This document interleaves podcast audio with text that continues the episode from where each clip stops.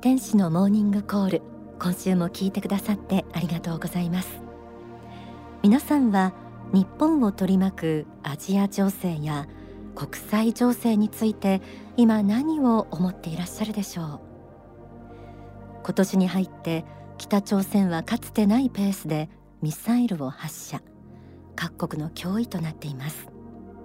また冬季オリンピックの開催をめぐっては人権弾圧問題に世界の関心が高まるなど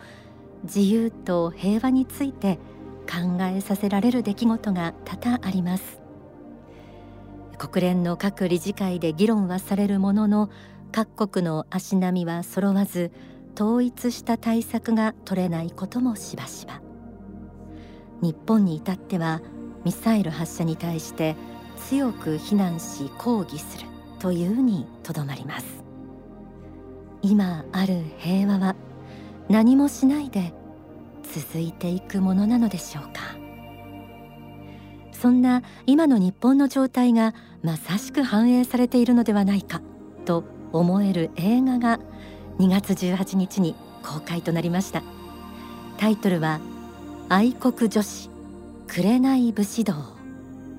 今日はこの映画愛国女子紅武士道の特集をお届けします。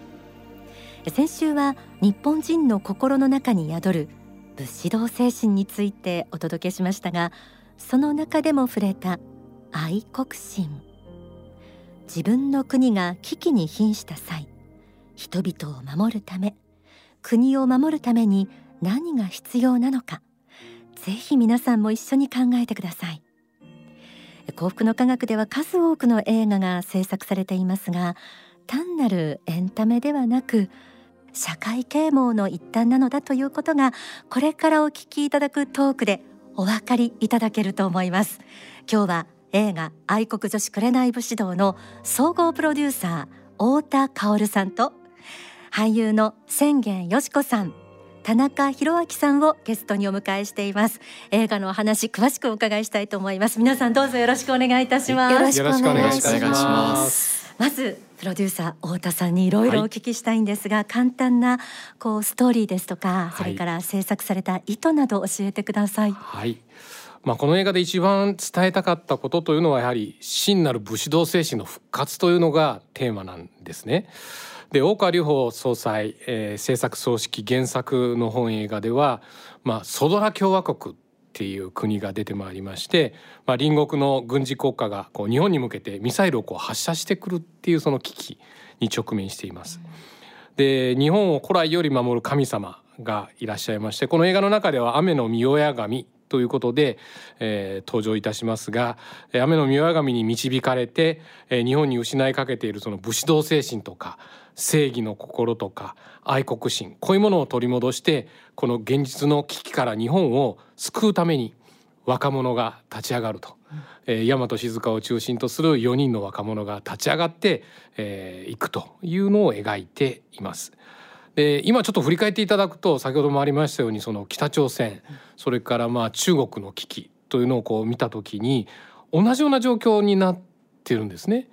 えー、ミサイルの発射実験えー、繰り返していますし、まあ、それに対して誠に遺憾ですとしか言えないもうこの状況がもうまさしく今映画のこの状況と同じ状況になっています。ですからこの全体主義国家軍事国家にこう警鐘を鳴らさないといけないということも必要ですしそれからこの危機を脱するためにはやはり戦後のその自虐史観ですね。日本はもう悪い国なんだっていうこの意識も払拭しないといけないしやはり国を守るための愛国心というのも今失われていますからこれを復活させること。そしてまた先ほど言いました雨の御親神っていうこう日本を導いておられたその武士道精神のもとになる神様がいらっしゃったのだそういう教えが説かれてたということをお知らせすることも大事なんじゃないかなというふうに思ってこの映画は作られています。またこれはあの幸福の科学が中心になっている映画ですのでやはり単なるこのこの世的なテーマだけではなくてこの世とあの世がこう連動して動いてるっていうのがやっぱりこの宗教として一番描けるところではないかなというふうに思うんです。お互いに影響し合いながらあの世が悪くなればこの世も悪くなる。そこがこうリンクしているところをまた見ていただければ面白いかなというふうに思います。人々の心の状態も影響するっていうことがよく伝わってきました、えー、そうですね。ありがとうございます、はい、えそして若者を中心に立ち上がるなんていうフレーズが太田さんからもあったんですけれども、はい、千元よし子さんと田中宏明さんにそれぞれどんな役どころなのかっていうところを教えていただければと思います。はい、えー、私が演じる大和静香はあの正義感と愛国心が強い大学4年生なんですけれどもあの剣道を通して心身を鍛えていて全国大会の優勝もしてるような、あの女の子なんですけどこう自分のやるべきことって何なんだろうっていうのを考えている中で日本救済会議の高山さん田中宏明さん演じてる高山さんや仲間たちと出会い雨の御親神様への信仰に目覚めその信仰のもと仲間と精神修行に励んで日本に大和魂を取り戻そうとするというところが役どころとなっています。はい、かっこよくて可愛かったです。その日本救済会議のえっ、ー、と代表？そうですね代表、はい、高山聡というまあ若くしてまあそういった日本の危機というか将来についてこう憂いてて救国の志を持った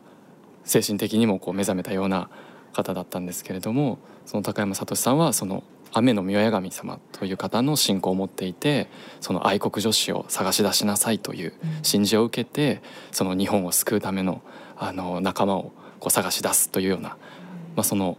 まあ、リーダーに立つような役柄でした。本当にでも爽やかでどっしりとした感じとか見事に演じられてたんだなと思いました。えーあのお二人とも印象に残ったシーンとかこう見どころなども伺いたいんですけどもし制作秘話などもその中に入ったら嬉しいなと思います。いかがでしょう宣言さん。そうですねあの成田里奈さんが演じてる日の道という女の子のひいおじいちゃんにあたる方があの戦艦大和にあの第二次世界大戦の時に乗られていて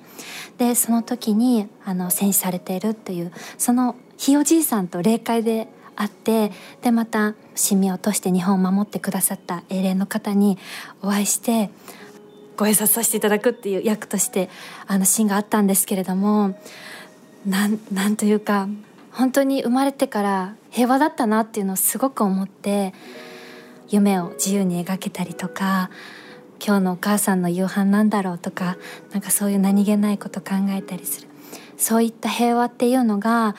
当たり前のことじゃなくて本当に先の大戦で日本を守ろうと戦ってくださった方がいてくださったからこそあるものなんだっていうその感謝の思いをの撮影が終わった後もあの持ち続けたいなっていうのを思ったのともう一つ加えてやっぱり信仰心っていうものを持って毎日あの生きていきたいなっていうふうに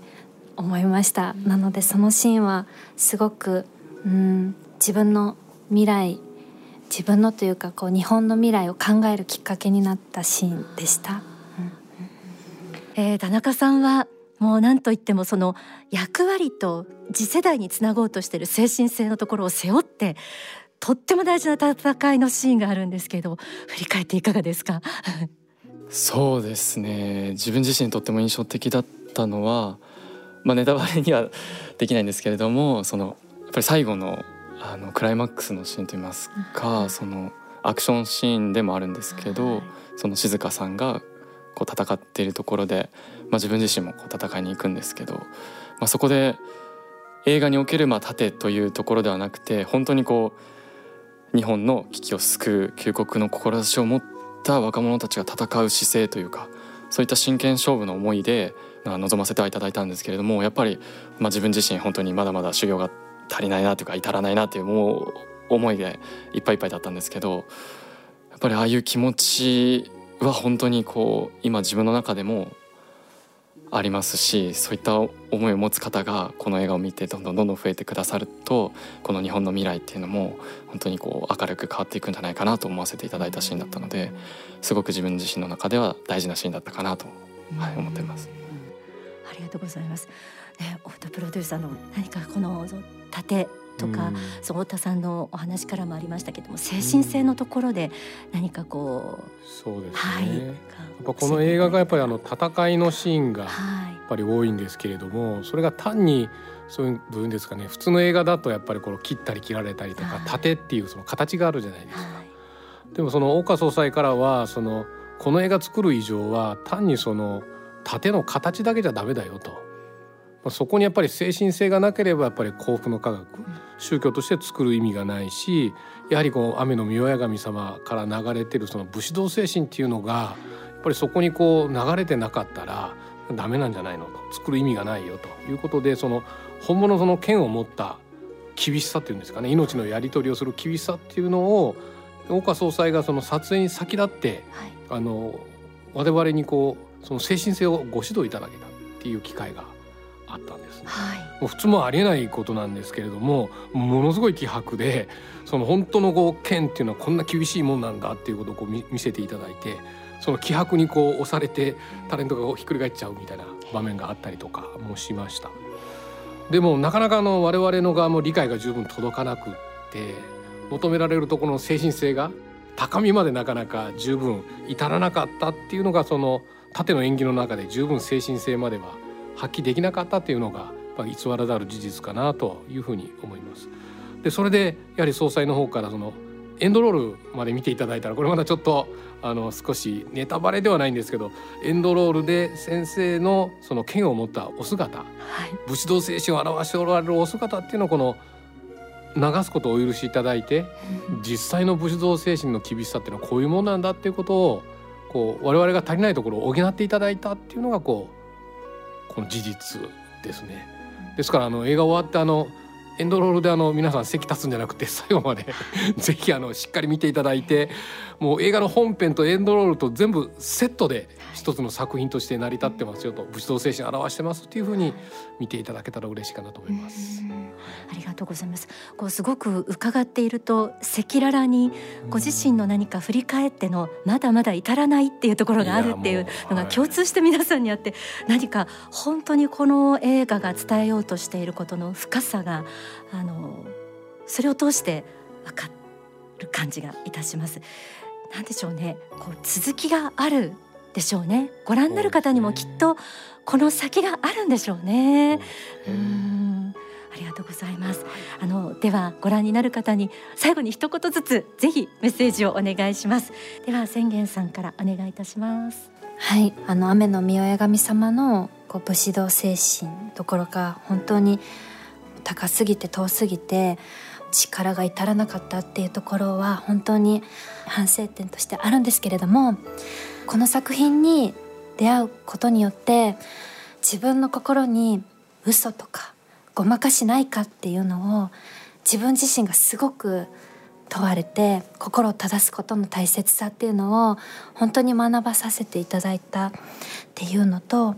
あのこの日本は責任感ある大和の心を持った国として立ち上がらなければいけないんだっていうことも危機感を持って感じさせていただきました。ぜひあの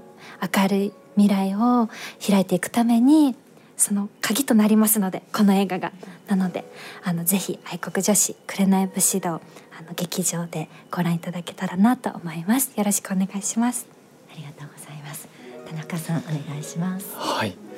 えー、そうですね。本当に今のこう日本の現状ですとか世界の情勢を踏まえて本当に今見ていただきたい内容になってると思いますしその誠の心といいますか大和の心といいますか日本って本当にこう素晴らしい国なんだなっていうのを心の底からこう感じていただけるような作品にもなっているかなと思いますのでエンタメとしてあの面白いなって見てくださって本当にいいかなと思うんですけどただそこだけでは終わらずにスクリーンを出て映画館を出た後の世界において実はこの映画で描かれていることが一部はもう起きていることかもしれないんだよっていうところもぜひ感じ取っていただけたらなお嬉しいなと思います。はい、ぜひ多くの方に見ていただきたいなと思ってます。ありがとうございます。ではプロデューサーの太田さん最後にお願いいたします。はい、今あのもう世界を見渡すとやっぱりコロナウイルスで大変な状況が今展開して多くの方も亡くなられていますしまた日本も近隣諸国の関係において非常にこう緊張感がある。まあ、こういう状況を考えた時にやはり我々一人一人にが何ができるのかって考えるとやはりこの映画のテーマでもあるんですけどやっぱり愛国心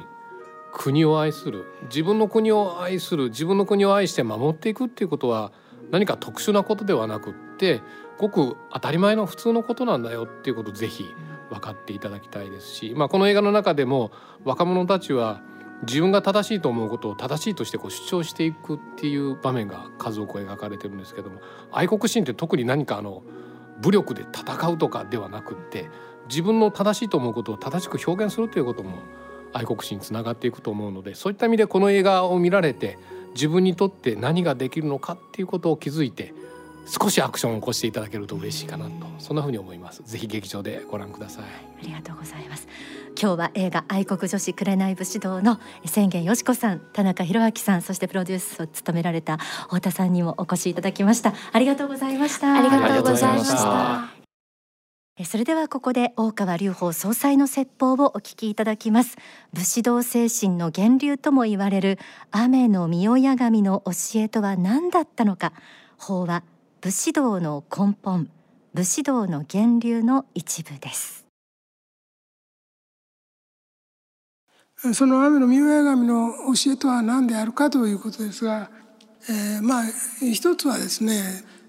戦うべき時は戦うという考え方を持っているということですね。正義の戦いっていうのをやっぱり考える人であったということは明らかで、えー、悪なるものは許さない、えー、正義の戦いというのはするということですね、えー、卑怯なことはしないがしかしながら卑怯者は許さない、えー、そういう善悪の観念を教えてたと推定されますね。おそらくそうだと思われます。もう一つはまあ人として男子ではあろうけれども、まあ、男は強くなければあならないけれども強くなるのにその隠し立てがあってこういろいろ、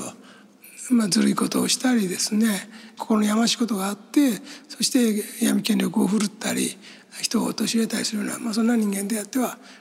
ならないんであって堂々たるそういう強さを持ってなきゃいけないっていうことはあったんではないかと思うんですね。だからおそらくは鍛錬鍛錬ということの大切さやあるいは自分を鍛えて力強くあることの重要さっていうのも多分教えていたんではないかと思います。それから同時に、まあ、あの相撲なんかでも塩をまいたり力水をつけてあの上がったり、まあ、しますけれども塩と水が出てきますね塩と水とそれから縄による結界みたいなものが土俵の上に結界が張られますね、えー、そして上からもまあ垂らし物は多分あったと思うんですが、えー、だから結界の思想は多分あったと思うんです。えー、まああのそう神聖な場には間を一切近づけないっていう結界は多分あったと思います。あとは柏手ですね。日本神道で柏手を打ちます。まあ、えー、まあ2回叩いたり、まあ3回叩くところとか、頭を何回下げるかとか、まあいろいろまあ作法はちょっと流派によって違うことはあるんですけども、この、えー、手拍子の音ですね。これはあの魔を弾いたり、まあ、悪霊を飛ばしたりする力があります。この手拍子の音を多用してこの邪気払いをするっていう日本神道の一つの特徴が出ているようにはまあ思います。この辺りはの妙や神から出てきている源流は出ていると考えられますが鏡ですねこの鏡の持つ意味はすごく重いと思うんですけれども円満な境地において大円境地の中で、えー、自分の歪んでない邪悪でない真実の姿を見なさいという見つめなさいという気持ちです。調和とそしてやはり、えー、曇りなき心を持つことの大切さそうした汚れなき、えー、まあ爽やかさのようなものが教えとしては入ってはいるんではないかと思います。まあ、そういうことで日本的精神がまあできてきたんではないかというふうにまあ思うんですね。お聞きいただいた説法は書籍現代の武士道に収められています。えー、太田プロデューサーは出来たてのパンフレットも見せてくださいました。とってもよくできています。